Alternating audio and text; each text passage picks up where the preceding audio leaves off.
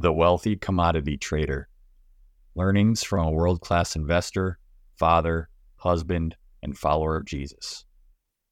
Welcome to the 24th edition of the Wealth Letters, a collection of letters written by people from all walks of life, the titans of success to ordinary folks that provide universal keys to finding a wealthy life. Please read or listen to the manifesto linked here before reading the collection of letters to better understand this project's purpose. This edition is a little different in that it's a letter written to you, the readers of the Wealth Letters, on my takeaways and findings from my two hour lunch with Peter Brandt. This was also posted to Twitter, which is linked here. If you read my letter to my daughters, you will know that Peter Brandt was referenced for his wisdom on using strict risk management when it comes to investing your money. And so it was an absolute pleasure and blessing to be able to sit down with a true mentor. Peter Brandt entered the commodity trading business in 1976 with Conti Commodity Services, a division of Continental Grain Company. From his start in the commodity industry, Peter's goal was to trade proprietary funds, but he first needed to learn the business. From 1976 through 1979, Peter handled large institutional accounts for Conti, including Campbell Soup Company, Oroweat, Godiva Chocolate, Swanson Foods, Homestake Mining, and others. In 1980, Peter founded Factor Trading Company. In his capacity as CEO, Peter was primarily engaged in trading proprietary capital. Factor Trading also produced market research and managed the trading activities of several, lar- several large institutional clients. Among Peter's institutional trading clients was Commodities Corporation of Princeton, New Jersey, at the time one of the world's largest trading houses. In 1990, Peter published his first book titled Trading Commodity Futures with Classical Chart Patterns. And in 2011, John Wiley and Sons published Peter's second book, Diary of a Professional Commodity Trader. The book became Amazon's number one ranked book on trading for 27 weeks. His first book, Trading Commodity Futures with Classical Chart Patterns, was published in 1990 and is considered a classic by many traders. So that gives you a little bit of a background on who Peter is. Um, and again, this was a letter that I wrote based on my findings that I had from Peter. We had a two hour lunch in Wayzata, Minnesota, and he just was nice enough to sit down with me and answer some of my questions. And so here is a letter titled What I Learned from the Wealthy Commodity Trader by me, Jordan Olmscheid most of what I've learned and come to be in my faith as a husband and father, in business, and as an investor is due to mentorship. I was blessed recently with the opportunity to meet one of my mentors, Peter Brandt, over a two hour lunch. Peter is a world class investor, a top half of a percent in the world, who is featured in Jack Schwager's Market Wizards series of books, has made his living solely from investing for decades, and has a following of 1 million plus people who have read his books and learn alongside him at the Factor Report. But his passion for his faith, family, and focus on excellence in everything he does is what impressed me more than his investing success. Peter is a world class investor, but I think more importantly, a world class follower of Jesus, husband, father, and human being. Like me, Peter was born and raised in the North Tundra of Minnesota, where he received a scholarship to play hockey at St. Cloud State University. For anyone who doesn't know hockey, SCSU is a national powerhouse. Peter married and had children at a young age, which pushed him to grow as a father and husband early on. He transferred to the University of Minnesota for journalism. Useless side note, I found it amusing that Peter started at St. Cloud State and transferred to the U of M because I did the exact opposite. I started at the U of M and transferred to St. Cloud State. Okay, onward. I couldn't connect how Peter crossed the bridge from journalism to legendary investor, but by happenstance, he was shown the trading floor, or the pit, at the Chicago Board of Trade and said it was nuts and was hooked. I now understand what all the yelling and screaming and waving of papers is all about that we see in the movies. Peter said that it's exactly what the pit was like because everything hangs on order flow, and the traders in the pit are trying to get their orders filled. Peter managed funds for some very large corporations before trading his own funds to earn his living. Some say the best investors are born. Maybe. But in Peter's case, he learned and willed his way to being one of the best to ever do it. It takes years of trial and error and studying the markets to be able to do this successfully. It took Peter a few years to be profitable and a few more years to do it for a living. Over the long term, he said that 10% of traders maybe make a little money, but less than 1% make enough to make a living. Who could muddle through five plus years of trading and learning before truly breaking through to the point where he could do it for a living? Peter was able to because he engineered his situation from a place of strength. Before going off on his own, he made an agreement to be able to come back to his current position after a year with a pay raise. They accepted because he was one of their best.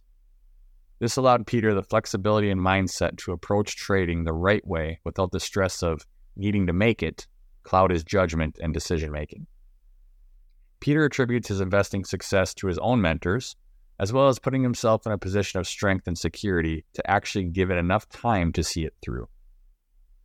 Faith. Peter doesn't work closely with anyone who is not a man or woman of faith. It's what he's done from the start and has treated him well over his 50 plus years in business, investing, and life.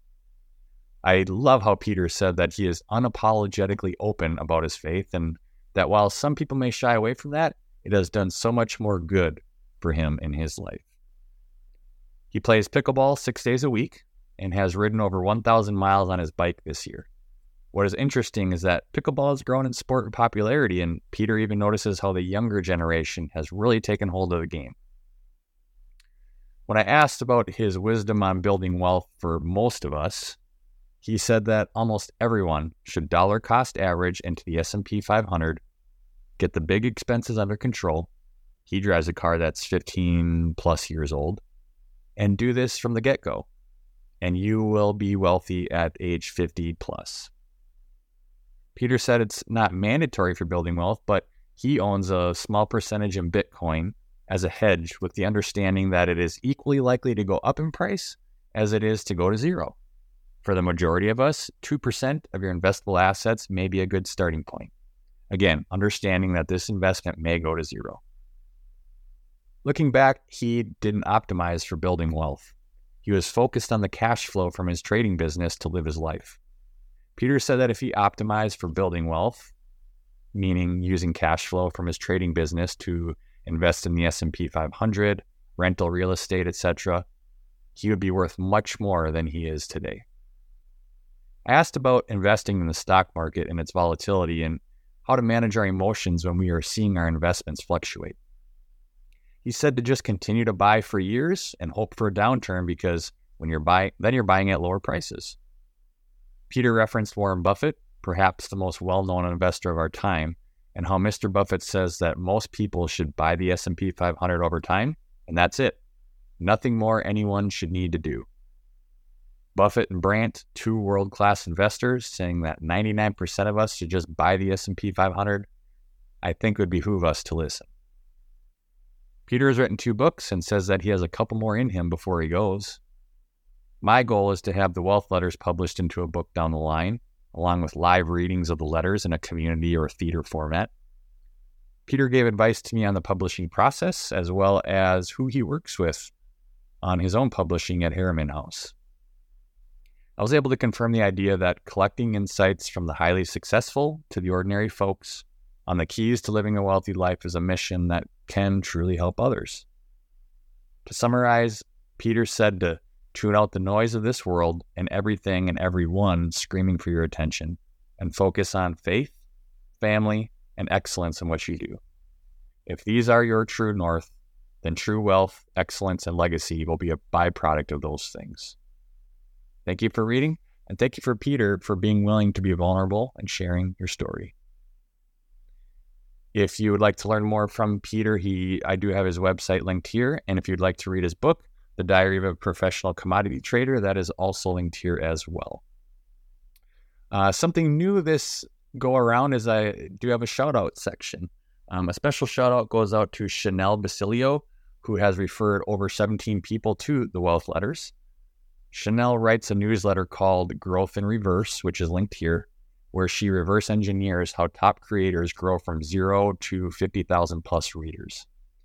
Even if you're not a creator, I think you will appreciate how much time and effort she puts into her deep dives. Chanel also took some time to look at my project and gave some outstanding insight as to how to go about reaching more people, time management strategies, etc. I did a write up of everything I learned from her that you can read here, and that's linked right here. Chanel gets a shout out in this edition, is now listed on the leaderboard, and currently holds the number one spot. Received book summaries of my top three books for living a wealthy life, and will be listed as a supporter in the future published book of the Wealth Letters. These perks were given to Chanel as she took advantage of referring friends to this project, which you can do too. If you go to the leaderboard linked here, you can share the custom link with your friends and get some sweet rewards, or I think they're sweet, anyways. Uh, if you refer one friend, you get a shout out in an upcoming newsletter edition. If you refer three people, you get summaries of my top three books that really kind of helped me in my pursuit of what true wealth looks like. And if you refer five or more people, you will get listed as a supporter in the future book of the wealth letters. So, would you be awesome like Chanel and share with a few friends? Thank you for your support. Your ideas and feedback are always welcome. You can share your lessons or story and be featured in the wealth letters. You can reach out by email or by commenting on this post. Really appreciate you.